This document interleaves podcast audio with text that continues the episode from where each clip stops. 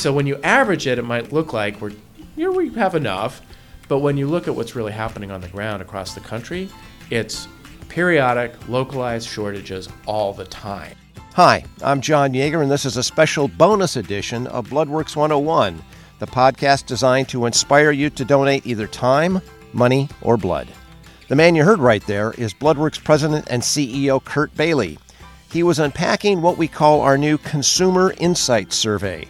There's a lot in this survey that tells us a lot about our donors, or if you will, our consumers.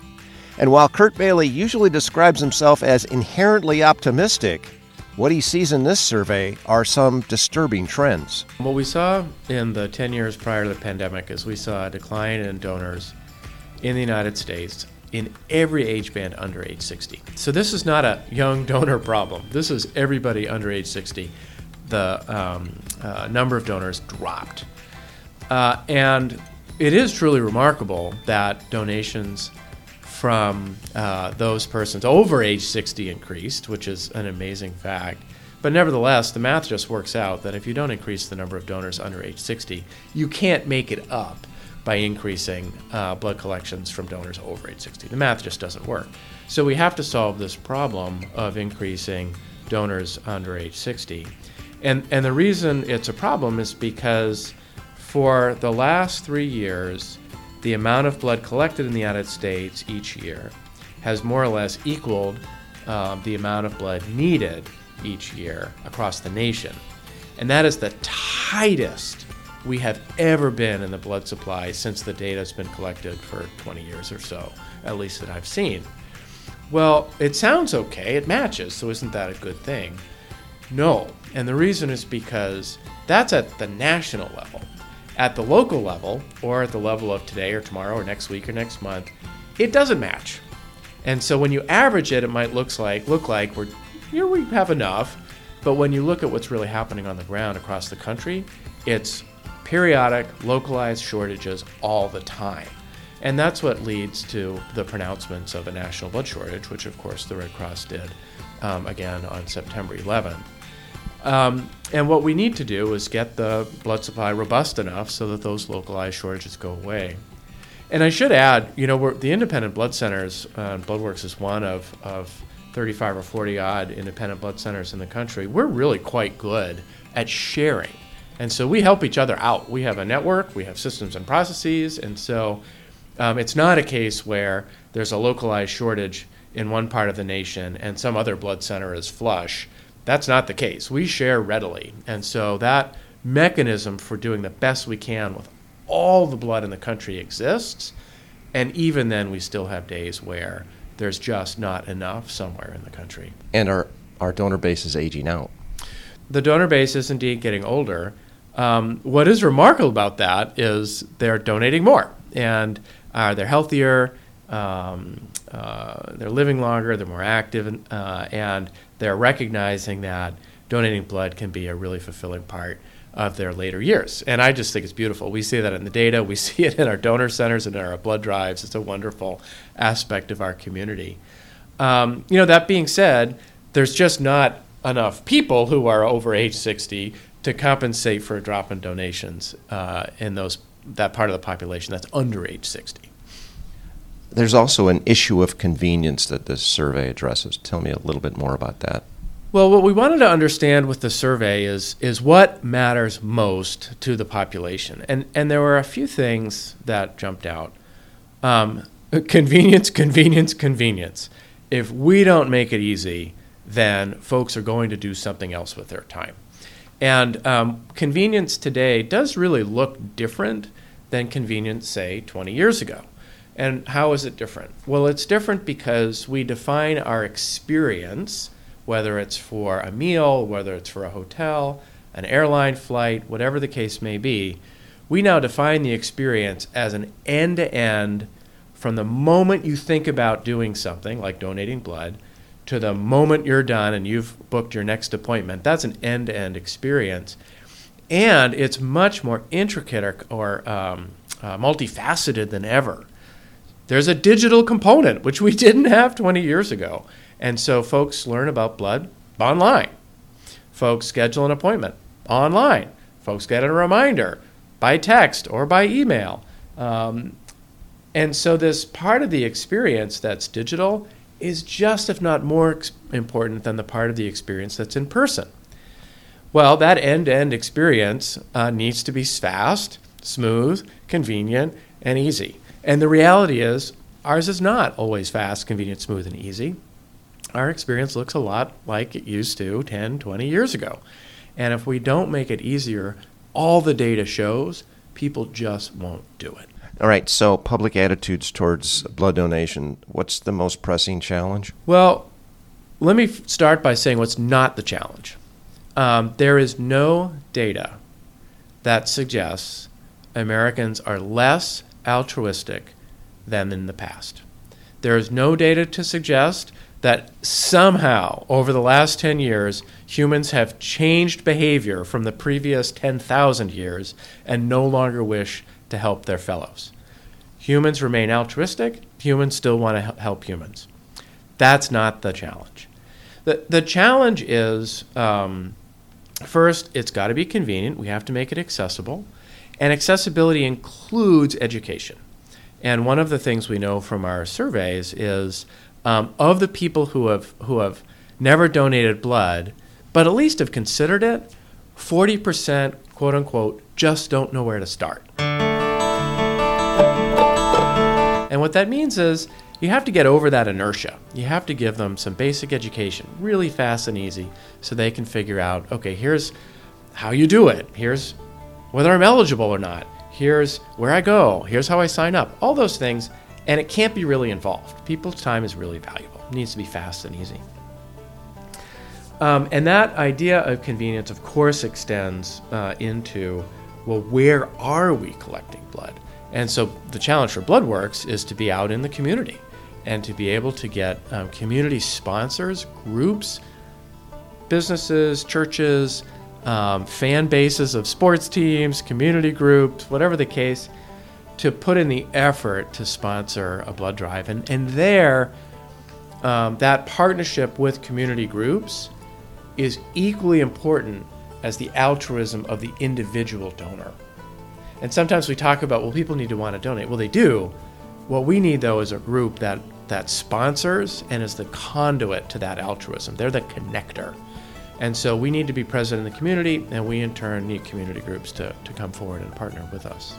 Payment for blood. Uh, we already provide plenty of incentives. We have these campaigns where you know you can win tickets to this, you can win a flight to that. Um, so we do offer incentives as as some motivator for uh, for blood donation. Tell me about um, the concept of paying for for you know paying donors for their blood. Well, um, payment for blood's an old idea, and um, at the start of transfusion medicine, uh, which is about 100 years old, it was quite common, at least in the United States, for persons to be compensated for um, their blood. And it wasn't until um, after World War II when concerns about blood safety um, related to um, payment for blood ultimately caused the FDA to move to labeling blood components with either volunteer or paid, and um, the hospitals didn't want units labeled paid because the public had associated that with a less safe transfusion. And so the hospital stopped ordering those and said, we want volunteer label units only. So effectively, the FDA moved the country to an all volunteer um, system. Okay, fine. Well, we are um, now 50 years later, odd, and um, we do have different data now. And what the data shows is it's not so much whether somebody receives something for donating, they could receive a gift like a coffee cup, or they could receive a $5 gift card, or they could receive a $20 gift card, a higher amount. Um, it's not so much that that determines whether the, the, the donation is safe. What determines whether it's safe is the quality of the testing, and the quality of the testing is outstanding today, far better than it's ever been in the past. And furthermore, are you recruiting from groups that have uh, a low incidence of infectious disease? And we do. So we don't go after parts of the population where we know there's a high incidence of effect- infectious disease. So through those two mechanisms, you basically are looking at the general population, you know, you and me. And the truth is, between you and me, there may be differences on what we expect uh, in our donation. And some people, actually, a lot of people say, yeah, I kind of do want to be thanked. And how do you thank me? Well, some people are happy with a t shirt, but a lot of people really would prefer a gift card. And it's really interesting. The survey research we've done overwhelmingly confirms that people do want to be thanked or appreciated or reimbursed, and they see that quite differently. People actually see it differently, whether it's a thank you, a reimbursement, or an appreciation. And um, they do prefer a gift card. You know, go, they can take their gift card and go get um, lunch at Starbucks, or they can do whatever they want. But what the public is saying is if you want more of us to consider this, there's a little bit of a quid pro quo. Just say thank you. It's polite. well, what we don't see is we don't see avarice. You know, we, what we don't really see is we don't see a big segment of the population that is, is looking to um, uh, make a living off of donating blood. That would be an impossibility um, uh, anyway. But what we do see is just folks saying, you know, um, we don't get directly thanked by the patient. They'll never meet the stranger. You know, it, it's uh, donating blood is the only time that many people will ever save someone's life in their whole life. It's the only way they could do that. Um, and yet they'll never meet that person. They won't ever know their name. They probably won't even know where they are. And so it's this faith that you're going to save somebody's life and a token, something that allows them to be in that moment of saving someone's life seems really important. And um, what seems pretty clear is for whatever reason, the traditional item like a coffee mug or a t shirt, that doesn't do it. It doesn't work. Maybe for some, for sure for some, but not for everybody. And for some reason, a little thank you, like a gift card, does. How much are we talking? Um, you know, the vast majority of people um, would, uh, well, the average is, is approximately $17. which we have confirmed through our surveys. And it varies. Some people are happy with five. Some people would prefer 25, and you know everything in between. But it's not exorbitant con- considering what we're asking of folks. We're asking for part of their body. Um, why are you optimistic about 2023 and into next year? Well, one of, one of the reasons I'm op- optimistic is we have become very clear here at Bloodworks what are our priorities and we've become very clear on the opportunities and the challenges that we need to tackle as a united single team, one Bloodworks, in order to make sure that every patient who needs transfusion receives it, that any member of a community who wants to donate blood has that opportunity. And with that clarity, you get focused, you tee up the next round of problems to solve, and as a team, you go after it. And I would say our, our clarity and focus and our teamwork is as good or better than it's ever been before. We are also armed with knowledge, and we're more knowledgeable now about what needs to change in this traditional model of a blood center, in this traditional model of um, donating blood, in order to render it um, more accessible um, and more effective than it's been, you know, in recent years. So, have we solved the problem of increasing donations in every age band under age 60? No. And we are going to have to experiment and learn, and this is going to be hard. But do we have a glimmer of, of we have a glimmer of what that solution is? We do. We do. And do we have a sense of what tools we're going to need in order to build that solution? We do. And as a consequence, with creativity and teamwork, you can do anything and that's what we have right now, and we have lots of it. Anything uh, that I haven't asked you that you feel is important to add right now? Probably the most powerful encouragement to um, uh, donating blood is when a close family f- member or friend asks you to do it. So, um, what our research shows pretty clearly is there's ways in which you can nudge somebody in order to do something. And in the case of blood donation, the most powerful nudge is if someone close to you says, Hey, John, will you na- donate blood? And even better if they say, Hey, John, will you donate blood with me? And so, one of the programs that we're going to need to stand up is some way to encourage current blood donors to ask others, Hey, will you donate blood? Another really interesting finding um, is for um, a long time, there's been a belief with some substantiation that um, the reason why folks don't donate blood is, is they're afraid of needles. And it is certainly true that people have fear of needles. Uh, but what's interesting is people who donate blood also have fear of needles. So it's not always the factor that matters most. And lots of people, of course, every day conquer fears. And even for those folks who may uh, find needles uncomfortable, they choose to donate blood anyway. Okay, well, that was an interesting um, discovery, of course, which is which is not new. What we have learned, which which we think is new, is we do realize now that folks have other anxieties.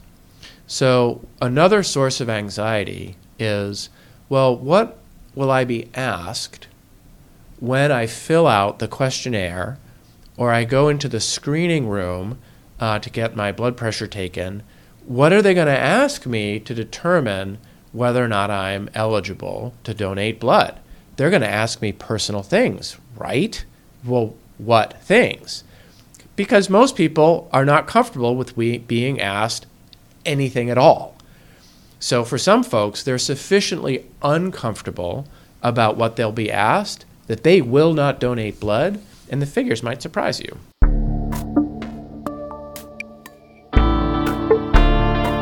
Our uh, most recent survey for women under age 25, 15% will not donate blood because they're concerned about what they'll be asked in the questionnaire or in the screening room. 10% of men under 25, roughly 6% of either gender over 25. Do you know how many people that equates to? 600,000 people in Washington and Oregon are sufficiently concerned about what they'll be asked in the questionnaire or in the screening room that they will not donate blood. And I can tell you that is a much more powerful driver than fear of needles. I would have never guessed it was that high. We were really surprised by that finding. But what's interesting is is the reason we tested this was because we have phlebotomists folks, the friendly folk with the needles, and they're out, um, you know, collecting blood every day. And we got to having conversations, and they said, you know, what's really interesting is how often I'm not at work, I'm somewhere else, and someone learns what I do for a living, and they say, yeah, but what are you going to ask me? I'm really concerned about being asked about drug use, sexual activity, birth control, whatever the case might be, and they're curious and they have a whole set of ideas on what they'll be asked, many of which are not accurate. They're concerned about things we don't ask about, but they don't know. And that's the point. They don't know. What they want, and our survey data reveals this very clearly, they want clear and accessible information about what they'll be asked. Some people want that to be confidential so if they go, say, to use a confidential online eligibility checker, that data won't be shared. They want it private. And a number of people just want a video. And you can sort of imagine a TikTok with um, a rather bored looking blood collection specialist or phlebotomist being asked, Well, don't you want to know about this, that, or the other? And they say, No, we don't care. We just care about this. And then uh, that's a way in which, in a humorous fashion, you can communicate with a video. Here's what really goes on in the screening room. Um, an- another interesting piece of data we also surveyed and we asked folks um, how many uh, blocks of time in any given week do you have to donate blood? And we defined block of time as two hours on a certain day. So, say 10 to 12 on a Monday. Um, and fascinatingly, um, the majority of the population only has one or two time windows. And interestingly, um, women have less reported flexibility than men. Um, and if you're um, an ethnic minority, you have even less flexibility. You have the least flexibility of all. So the reported flexibility, for example, of, of women and non Caucasian is the lowest. They're the ones who have the least ability to actually uh, come in at a certain day and time over the week. And, and that doesn't get into a location, that's just the time of, and day. So if one doesn't make a wide array of appointments available, the majority of the population just simply isn't going to find one that works for them. And so, again, it gets to this point about accessibility. Um, and I think it gets to an, in, an interesting question about equity. If you're not accessible to everybody, are you accessible? What did we call the survey? We do the survey in house at Bloodworks, and we've built our knowledge of how to do these over the last three years. Um, the um, you know, if you think about a leading consumer brand, Starbucks, American Express, Delta Airlines, you pick it, they're running these surveys all the time. And they've been running these surveys for decades. This is um, a part of their consumer insights capability, and they invest enormous resources because they want to ensure a product in the market people actually want. But we actually call it as we, we call it consumer insights. And the reason we were very deliberate about that. So um, in the world of, of, of blood banking, the use of the word consumer is foreign. But people are consumers before they're donors. And so, what does that really mean? Well, when someone consumes, they're making a decision, they're making a choice. So, I can choose to donate blood today, or I can choose to do something else. So, I'm choosing before I'm donating. That makes me a consumer first and a donor second. So we wanted to be really clear about this is this is intended to understand, to get insight into why people are making the choices they're making. That was Bloodworks Northwest President and CEO Curt Bailey talking about the new Bloodworks Northwest Consumer Insights Survey and how we're using it to guide our way forward. And that just about wraps it up for this edition of Bloodworks 101. I'm your host, John Yeager. See you next time.